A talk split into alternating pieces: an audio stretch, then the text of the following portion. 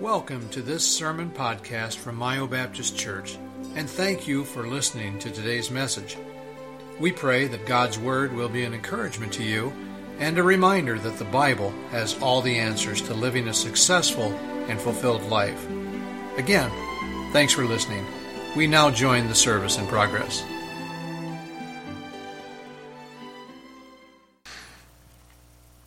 I really hope you will uh, sign up and attend the outing there at Camp Kobiak this next Saturday.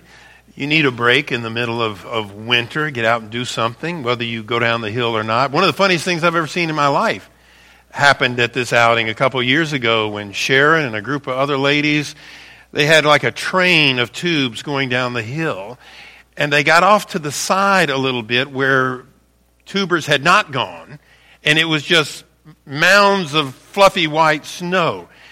And they were just totally engulfed. I mean, you'd have to, it's one of the funniest things I've ever seen. And those ladies were laughing. So, you know how my wife laughs. And when they got to the bottom of the hill, I mean, they were just fit to be tied. I mean, they were just covered. They were white. They were just totally, you know, they looked like a bunch of snow ladies. Not snowmen, snow ladies coming down the hill. So, um, you know, it, it's a good break in the middle of, of, of winter. So, oh, and let me tell you, guess what I did this past week? Guess what I did? You're going to be so proud of me as your pastor. I boiled peanuts. Ah, yeah, now I heard a few ohs. Yeah, there's some people that know all about that. Yes. How many of you have ever eaten boiled peanuts before? Okay. A lot, a lot more than what I thought. Now, how many of you like them? Because not everybody likes them. Okay. I don't like peanuts, you know, just peanuts raw or peanuts salted mixed in with all those other nuts, you know, that doesn't, I don't care for that. I don't like peanut butter. I, will eat it, but I, I'm, I'm never going to ask for it. You know, put a little extra peanut butter on there. No, that's not me. We were down south, of course, you know, the home of boiled peanuts, and they sell them by the roadside, right? You go down south, they sell them by the roadside. And Sharon had had experience with them before. I mean, Mississippi girl. So she sees the sign, boiled peanuts ahead. So we go, and, you know, I don't like peanuts. So she decides, she says, stop, stop at that next stand. She says, I want, I want to get some boiled peanuts. I, oh, those things, got, that's going to be yucky. That's going to be terrible. You know, and I'm, I'm I, she said, no, no, you'll like. No, no, I'm not, I'm not even going to try them. So we, we, get them, and, and she's sitting in the car, and we continue on. She's in the car peeling them. She's eating them. She said, here, try them. I said, nah, nah, nah, don't, don't want to have one of those. That's nasty. Can't, can't be good. I don't like peanuts to begin with. She said, oh, come on, try them. And, and so finally, I, I, reach my hand out, and she gives them to me. I, I pop them in my mouth. It's the humblest thing in the world to reach back over for some more. she said, she said, you liked them, didn't you? I said, well, I wouldn't admit that. But go ahead, you know, I pop them in my mouth. A little while later, she said, you do like them, don't you? I do. So we, we, we found some up here down uh, I saw Jim and Kim. There's a store down 55 from you going towards Tawas. It's at the intersection of, is it 65 and 55? There's a store there. And we were coming back from seeing Mrs. Hinckley a couple of weeks ago. We, we stopped at that store, and on the sign it, on the store it said boiled peanuts. And we got some, and, and they were good. And they were also expensive. so I told Sharon, I said, let's buy our own, and I'll just, I'll, I'll make them and she found the bag where at Meijer's the other day. They got to be raw. They can't be salted. They can't be anything.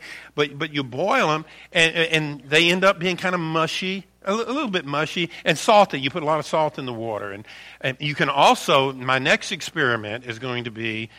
Cajun style. That's the other way you will see them sold very often is Cajun style. So I got we we got the Cajun spices to make that happen. So that's my next experiment. But they they they turned out well. And I, I went online to try to learn how to do that, and I followed the instructions, and I'm well. By the way, how many of you know this? Peanuts are not really a nut. I see a nut. Yeah, they're, they're a bean, is really what a legume would be the word for it. But I had to go online and had to, you got to boil those things forever.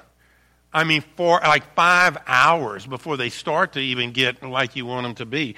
But I went online to learn the instructions because I wanted to get it right. Here's a good segue. If you want to get your finances right, you go to the Bible. You go to the Bible. And the Bible has a lot to say about it because it's a very important part of our lives. You know, the clothes that everybody in this room are wearing had to be paid for. This building had to be paid for. The car you go home in had to be paid for, and all that requires money. So money is a very huge part of our lives. Sadly, a lot of people get it wrong. Sadly, there's a lot of people that are, are not doing well through, because of their ignorance of Bible principles. And so we're trying to correct that and teach you Bible principles, and we're focusing uh, on the Bible principles contained in the book of Proverbs. And today we're going to look at seven Bible principles that promote prosperity. And you need to make sure that you know these principles, and you need to make sure that you are living your life in accordance to these principles. But we're going to start back in Joshua because I want you to see that it's important to the Lord that his people prosper.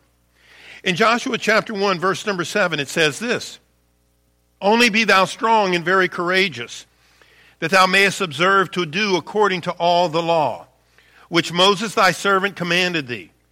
Turn not from it to the right hand or to the left, that thou mayest prosper. This is God talking to Joshua, saying, I want you and your people to prosper. Now, you're going to see in a minute, I'm not talking the prosperity gospel. Now, those are typically charismatic type preachers that are t- saying, hey, if you send money to me, God's going to make you rich. We don't believe that. We don't teach that. In fact, that's a wrong definition of prosperity, which we'll get to in a second. But we can see right here in Scripture when the Lord is talking to Joshua, God says to Joshua, I want you folks to prosper. And He's no respecter of, of persons, as He wanted them to prosper several thousand years ago. He wants us, his people today, to prosper as well. So he says that thou mayest prosper whithersoever thou goest. This book of the law shall not depart out of thy mouth, but thou shalt meditate therein day and night, that thou mayest observe to do according to all that is written therein. For then thou shalt, he says it again, then shalt thy way prosper, shall make thy way prosperous, and then thou shalt have good success. Well, I don't know anybody in their right mind that wants to live in poverty, that, that, that thinks poverty is a good thing. I mean, anybody in their right mind would want to prosper, and we can only be thankful to God that He wants us to prosper as well.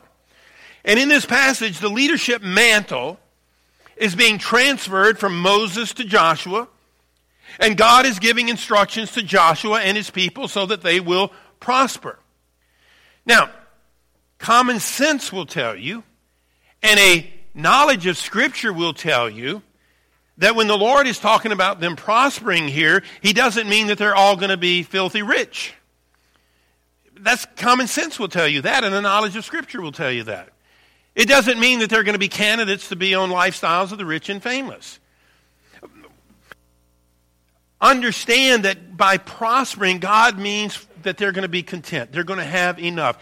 In fact, next week I'm going to focus on a verse, another verse in Proverbs, where the, the author of Proverbs says, and this, this says it all.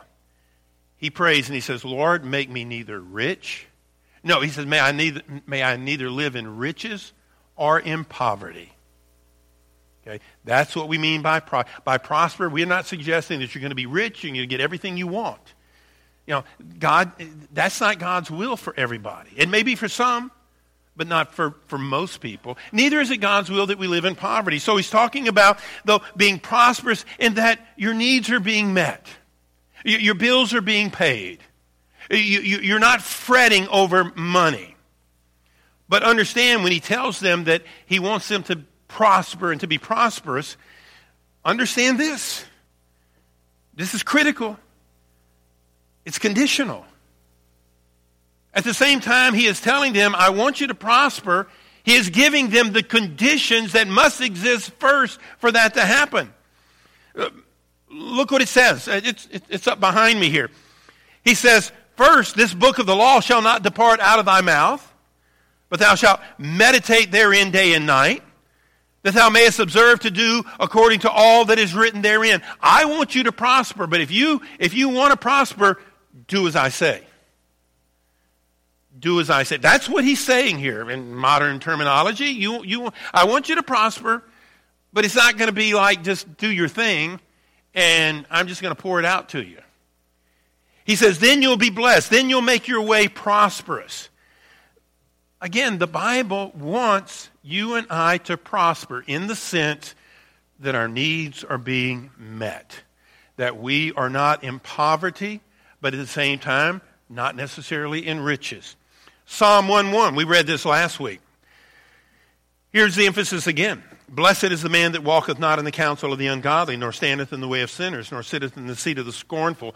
But his delight is in the law of the Lord, and in his law doth he meditate day and night. And he shall be like a tree planted by the rivers of water, that bringeth forth his fruit in his season. His leaf also shall not wither, and whatsoever he doeth shall prosper. I am so thankful that God wants Sharon and I to live a life that we could say, yes, we're, we're prosperous. Not rich, but we're, we're, we're, our needs are met. Having our needs met, therefore, we're content. I'm glad the Lord wants that for my children and for, for my grandchildren. But again, folks, even in this passage, understand this. This is where modern day Americans miss it. It's conditional. He says there's some things you can't do. Don't walk in the counsel of the ungodly. Don't stand in the way of sinners, nor sit, sit in the seat of the scornful. But your delight is in the law of the Lord, and doth he meditate day and night. He loves God's word, loves to read it, loves to study it, loves to be at church for Sunday school and Sunday morning and Sunday afternoon and, and Wednesday night. He says you'll prosper. And that's what I want for you. You say, well, when are you going to get to the giving part? Oh, we're going to get there. We're, we're going to get there. But it's no use getting there if you don't have it to give. You know, it's, it's no use getting. So God wants you to prosper, and yes, He wants you to give. But giving is first based upon you having, and you having is dependent upon you knowing God's Word and living God's Word. And as we taught last week, not doing the things you're not supposed to do, which many Christians are guilty of. And as we're going to preach this week, doing the things that you're supposed to do. There's numerous ways God can prosper us with our health, with peace of mind, with good friends, and spiritual growth and well being, and included in that financially. And as I said a while ago, you know, when God talks about us prospering, he's not talking about us being filthy rich and that kind of thing. No, 1 Timothy 6 8 says it all. I think having, this is Paul's prayer, and having food and raiment let us therewith, let us be therewith content. So, I try to put myself in your place in the congregation. You say, well, yeah, God wants us to prosper. That, that's good. And he tells me what I shouldn't do. And I need to look down that list the pastor gave from Proverbs last week and see if I'm doing any of those things. And if I'm guilty of any of those things, I'm going to stop. And I need to pay attention today to what pastor is going to point out in Proverbs that it says I ought to do in order to prosper. And if I'm not doing those things, I'm going to start doing. That's the work of the Holy Spirit in your life. That's the power of the Word of God to change you, to change people. But at the same time, you can say, well, if God wants us all to prosper, why, why do some suffer deprivation? There are Christians I maybe know or have known that, you know, they're, they're in church faithfully, but, you know, Pastor, it, that seems to be a problem. How do you explain that? You know, I try to think that way. I think because I'm up here preaching this, I'm thinking, I know some people are going to be thinking, nah, I, I see too many inconsistencies here. Well, there's an explanation for that because it's true. That God wants us to prosper, but not all Christians really do prosper. How do you explain that? Is that, a, is that one of those contradictions in the Bible? On the one hand, God says, you know, do this and you'll prosper. Well, think about it for a second. Three things that would explain that. Number one, God's judgment could negatively impact a believer's prosperity. God says He wants people to prosper, but if you're violating principles, if you're not living according to God's will, he has a right to chastise us or punish us, and one way might be to withhold financial blessings. Some Christians don't prosper because of personal judgment, God's judgment on them personally. Maybe they're maybe they don't tithe like they're supposed to. That's part of the equation. Maybe maybe they're dishonest. Uh, maybe they're not as frugal or as knowledgeable as they're supposed to be. That might explain some of the exceptions you, you see. Or sometimes it may be national judgment, you know, where God is punishing a nation. And even the good people within that nation, you know, the, the nation turns from God, and one of the ways he punishes people is, you know, they live in poverty. And they suffer the consequences of turning on God. And if you're a believer in that same country, that's going to affect you as well. It's not an inconsistency. It's just all of these Bible principles, God is smart enough to make them all work in conjunction with one another, not in opposition to one another. So it could be God's judgment could negatively impact a believer's prosperity. That would explain why some people you know that are Christians are doing quite poorly. If not that, number two, ignorance or defiance of biblical principles can negatively impact a believer's prosperity. A believer that doesn't go to church or doesn't go to the right kind of Bible teaching church.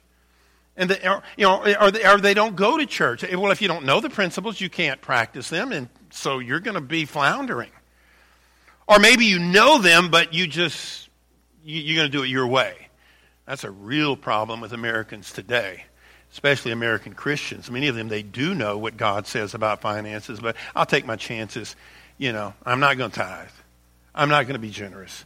I, I'm, I'm not going to give. And, and maybe for that reason that they're suffering. Or number three, God's divine providence can impact a believer's prosperity. Just God's divine providence. Uh, things that God decides because God decides them. And He can decide whatever He wants to. I mean, there can be some people that suffer because they're born with physical or mental deficiencies. There can be some people that can't be trusted with prosperity.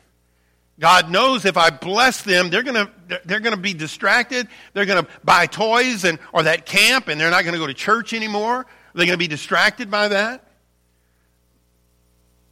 And then there's some people they may be going through deprivation simply because God's trying to teach them a lesson. So, because you may see some exceptions out there, that not all Christians are prospering, even just having their basic needs met, that explains it. That explains why. But key is, is understanding that God's principles must work in conjunction with each other for his ultimate glory. And he can make that happen, and that explains why there's some differences among the believers. But as a general rule, as we see from Scripture, many places in Scripture, it's God's will for His children to prosper. It's my will for my children, Jeremy, Matt, and Aaron, that they prosper. I, I don't like seeing them struggle financially at all. And I am well pleased when one of them will say, I, I got a raise or I got this job or, or, or whatever, something, I got this, this blessing. God's a much better parent to us than I am to my children. And in the same way, He wants us to prosper. But I also know that there can be some times that I may, not that it's necessarily happened, but there could be a situation where I could tell one of my children, you know, maybe they're on hard times. And I'll say, well, yeah, you haven't held down a job. You haven't kept a job, and I don't know how long. You've been fired from how many jobs? Now, that hadn't happened, but that would explain it. The starting point for biblical prosperity is knowing from Scripture what you should do and what you shouldn't do. Now, last week, we looked in Proverbs at things you shouldn't do. Very quickly this morning, let's look in Proverbs that promote prosperity, okay? And if you're not doing these things, you need to start right away. Number one, we see in Proverbs 10 4, diligent people tend to be the prosperous people. Diligent people. Proverbs 10 4b, the hand of the diligent maketh rich. The hand of the diligent maketh rich. One writer says there's a connection. A connection exists between the bounty of God and the duty of man. Isn't that good? There is a connection between the bounty of God but the duty of man. Remember this. People will say, well, God, God feeds the birds of the air. You've heard that? He'll take care of me. God feeds the birds of the air. But he doesn't put the food in their mouths. Right? Stick with me. They got to go out and get it. That, that robin's got to be out there. Early bird gets the worm, okay? They got to go out there and get it. So again, you would be, you would show not a good understanding if you say, well, God feeds the birds of the air and he'll take care of me. Well, you, you've just exposed a misunderstanding of Scripture. It says, the hand of the diligent maketh rich. It's imperative that if we want to have God's basic blessings, our basic needs taken care of, we have to be diligent. Diligent, it's a, it's, it means to be constant in effort. It means to give exertion to accomplish the task. It means to be attentive. It means to be uh, industrious. It, it, it means don't be idle. Don't be negligent. If you are a diligent person, Scripture tells you that you are going to be blessed because diligent people, three things here. This is the, we're going to give you a practical application, every one of these. Diligent people are people that are productive and get things done. Only diligent people get things done. Lazy people, inconsistent people, people that can't show up, people that make excuses, don't get anything done. Diligent people are people that are productive and get things done. Diligent people, therefore, are valued and appreciated. And diligent people, therefore, are rewarded and promoted. Okay? That's just the way it works. I think a number of years ago, most people understood that. I'm not so sure that, you know, because sometimes I'll tell Sharon, I said, do I have to preach that? Isn't that a given? And Sharon will tell me, this day and age, no, that's not a given anymore. I mean, you would think this would be a given, but I, I guarantee you, in, in this state of mind in our country right now where everybody thinks the government owes them something, this is a foreign concept right here. You know? But it's a biblical concept. Diligent people tend to prosper. Number two, people who take advantage of opportunities tend to be prosperous. People who take advantage of opportunities tend to be prosperous. In Proverbs 10:5 it says he that gathereth in summer is a wise son. He that gathereth in summer. In an agricultural society which existed primarily for thousands of years, people knew you had to take advantage of the summer if you goofed off in the summer and just laid around and basked in the sun and you did not take advantage of that opportunity, you're going to be hungry in the winter. And that's what this verse is teaching. He that gathereth in summer is a wise son. I like this quote that goes with it. We are to be men of opportunity. That is to say, we're to buy up the opportunity to redeem the time. When God opens a gate, he means that we should go through it and pass into all the inheritance beyond. We Christians need to possess the wisdom and the discernment to recognize our opportunities when they present themselves. You know the old saying, you got to make hay while the sun shines. Again, that's, that's just another way of phrasing this, this Bible verse right here you know, when, when, you have the opportunity to make hay, then you do it. And you have that opportunity only when the sun shines. So when that opportunity comes, you got to take advantage of it.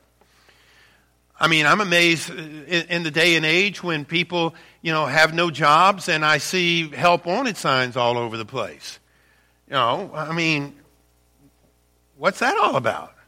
And thankfully, I, I see more than I have in a, in a number of years. So that would tell me that the opportunities are there opportunities, when you take advantage of opportunities, it gives you uh, the chance for advancement and progress. Practical application. Prepare yourself for opportunities through study or apprenticeship. You know, just go. Take advantage of entry level opportunities. I've heard some people say, well, I'm not going to work there. They don't pay enough money. Well, a little money to me is better than no money. And, and you start there and you work hard. And then when you have another opportunity, guess what? That place, they might want to give you a $3 an hour raise to keep you because you have proven yourself. And that's just the way it works. You start at the bottom. And number three, give it your all no matter the opportunity. There are some people that have the mindset, well, I'm not getting paid at this job as much as I, I want to get paid or as much as I'm worthy, so I'm just going to slack off. You're going to slide backwards. You know, whatever, listen, you hire in for whatever amount it is, you give it your best. Can I hear an amen on that one? I mean, if you, if you agreed, yeah, I'm going to work for whatever hour wage it is, no, it may not be, it may not be able to sustain you, but it, it's a starting point. And you go and you give it your dead level best. You're going to learn some lessons. You're going to make yourself valuable to individuals. You're going to be promoted. You're going to prosper. Number three, faithful people tend to be prosperous. Faithful people. Proverbs 28 20, a faithful man shall abound with blessings. A very faithful man, that is truly so. That is so in a moral sense, true to his work, makes good his promises, fulfills his contracts, abides by the obligations he lays himself under, is faithful in every trust reposed in him, be it greater or lesser matters, what I was just talking about in every situation in which it is and throughout the whole course of his life. A faithful man, a man who does what is expected of him, does it with the right spirit, does it with the right attitude, does it to the best of his ability. To be faithful means to be loyal, to be constant, to be steadfast. And I've said from this pulpit before, I talked to you know, I, I love businessmen. Oh, I love everybody, but businessmen, there's, eh, these are guys that make things happen. And I have an appreciation for their zeal, their dedication, their hard work, their industry. And I talk to these men who, who employ other men. And one of the things I hear these days so often is we'll hire people, we'll give them a decent wage. And we're happy to have them there. We'll train them. They don't even have to be trained in this area. And then they don't show up. They don't even call in. They just don't show up.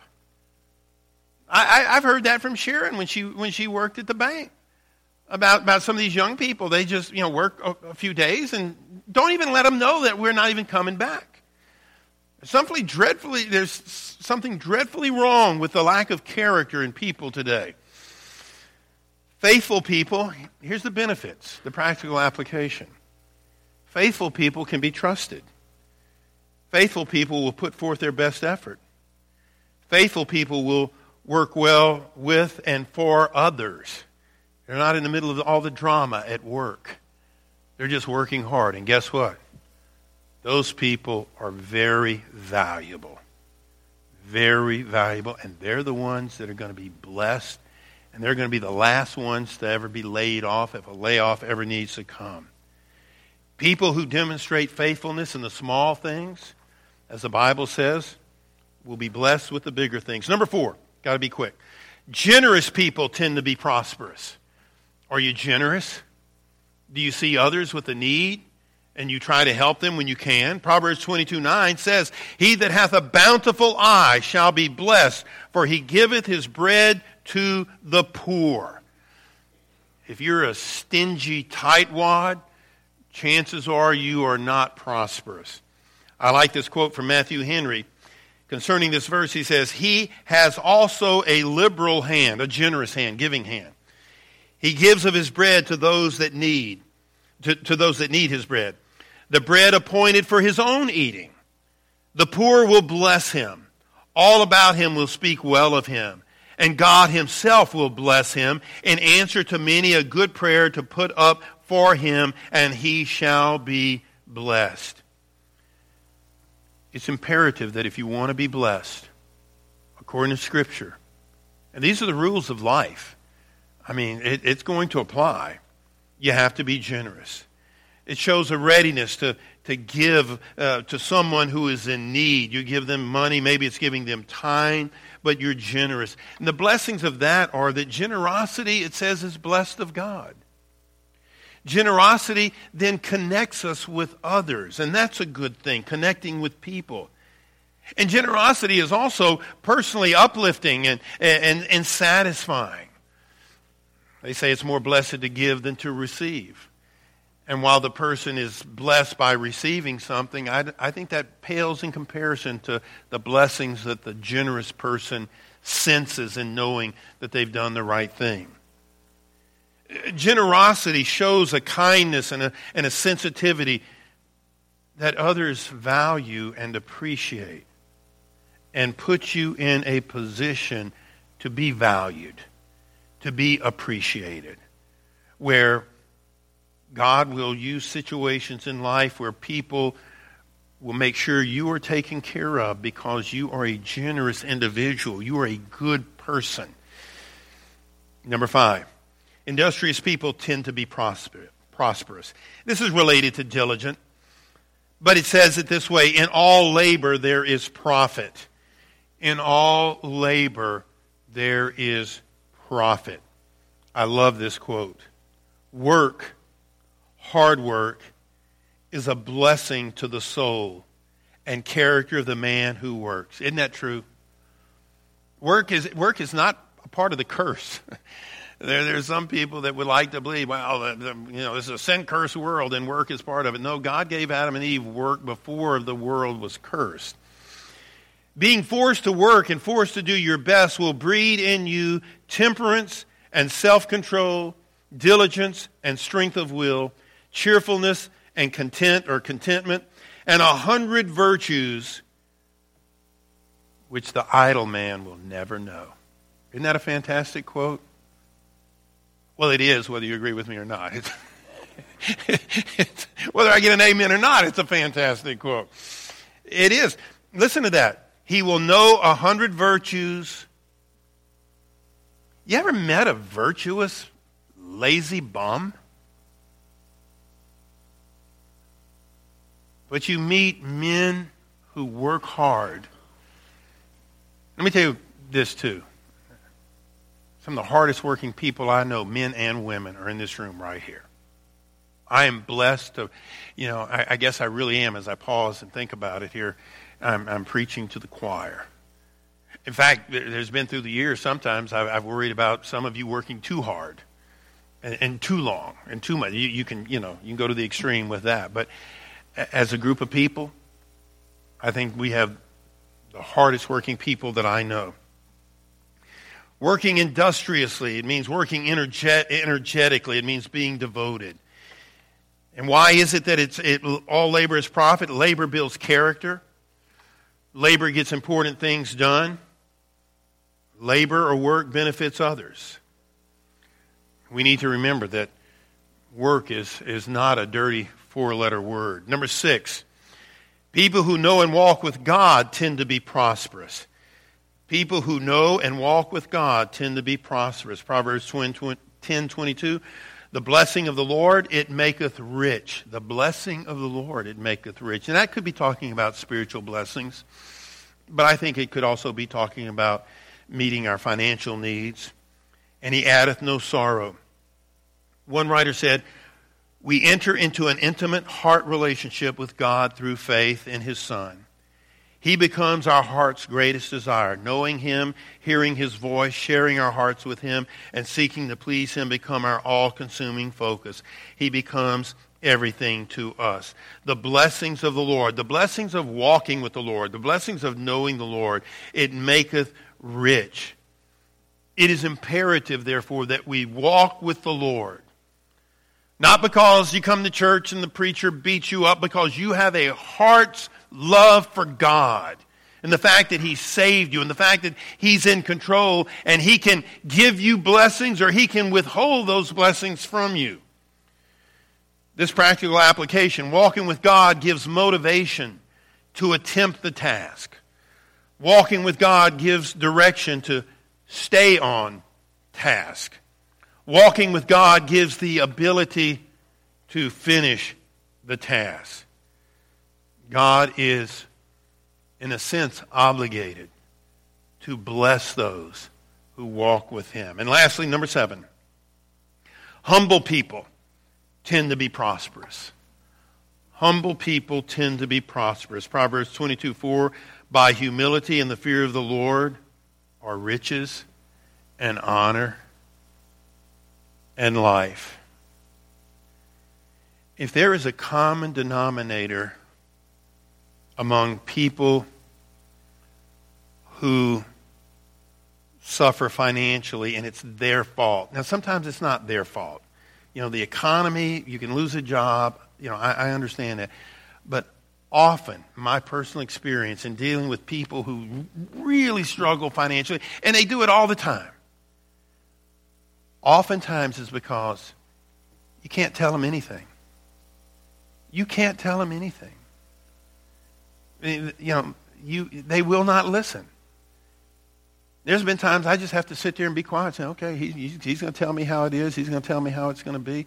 And I'm not going to tell him, you know, it's not that I'm arrogant. I'm just going to point him to the Bible. You know, I don't know anything, but I know this book, and this book has a lot to say. The truly humble person will be rich in spiritual matters, luxuriating in peace with God confident in the prospect of eternal reward and recognizing and appreciating those riches as coming to them personally from God's hand. They consider themselves as mightily blessed beyond all deserving. These are the riches, honor, and life, which are the wages of humility in the fear of God. It is imperative that we be humble.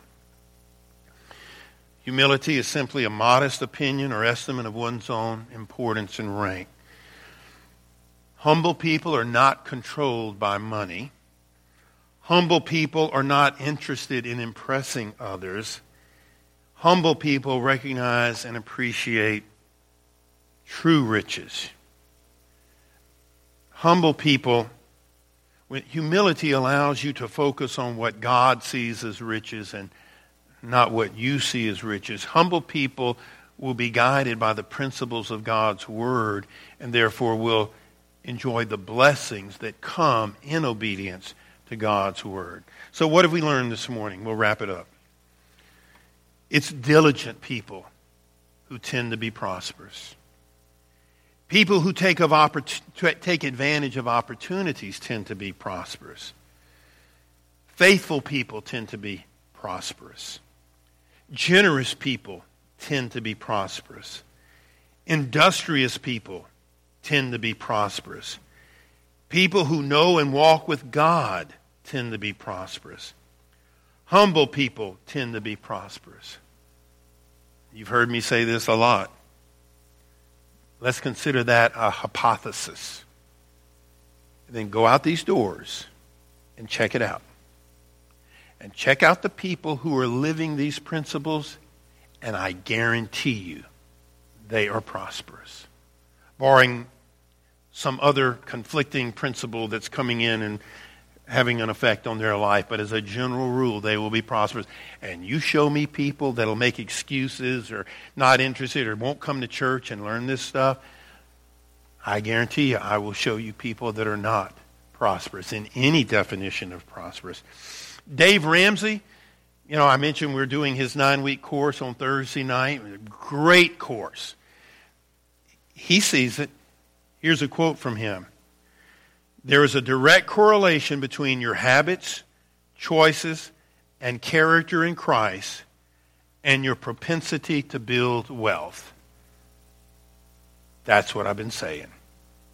He probably said it a little bit better than me. There is a direct correlation between your habits, choices, and character in Christ and your propensity to build wealth. Let's go back, finish where we started. Joshua 1 8. And this book of the law shall not depart out of thy mouth, but thou shalt meditate therein day and night, that thou mayest observe to do according to all that is written therein.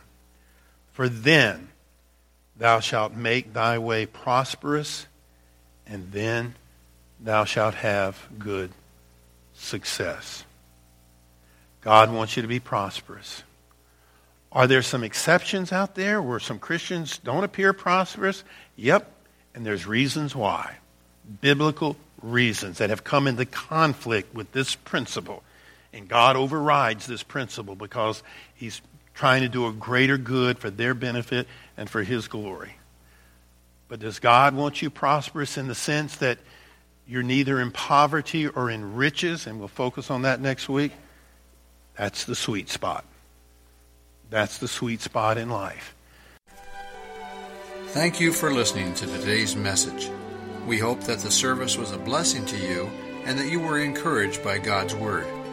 If you have any questions about Mio Baptist Church, please contact us anytime. You can find contact information on our website at myobaptistchurch.com. Thanks for listening.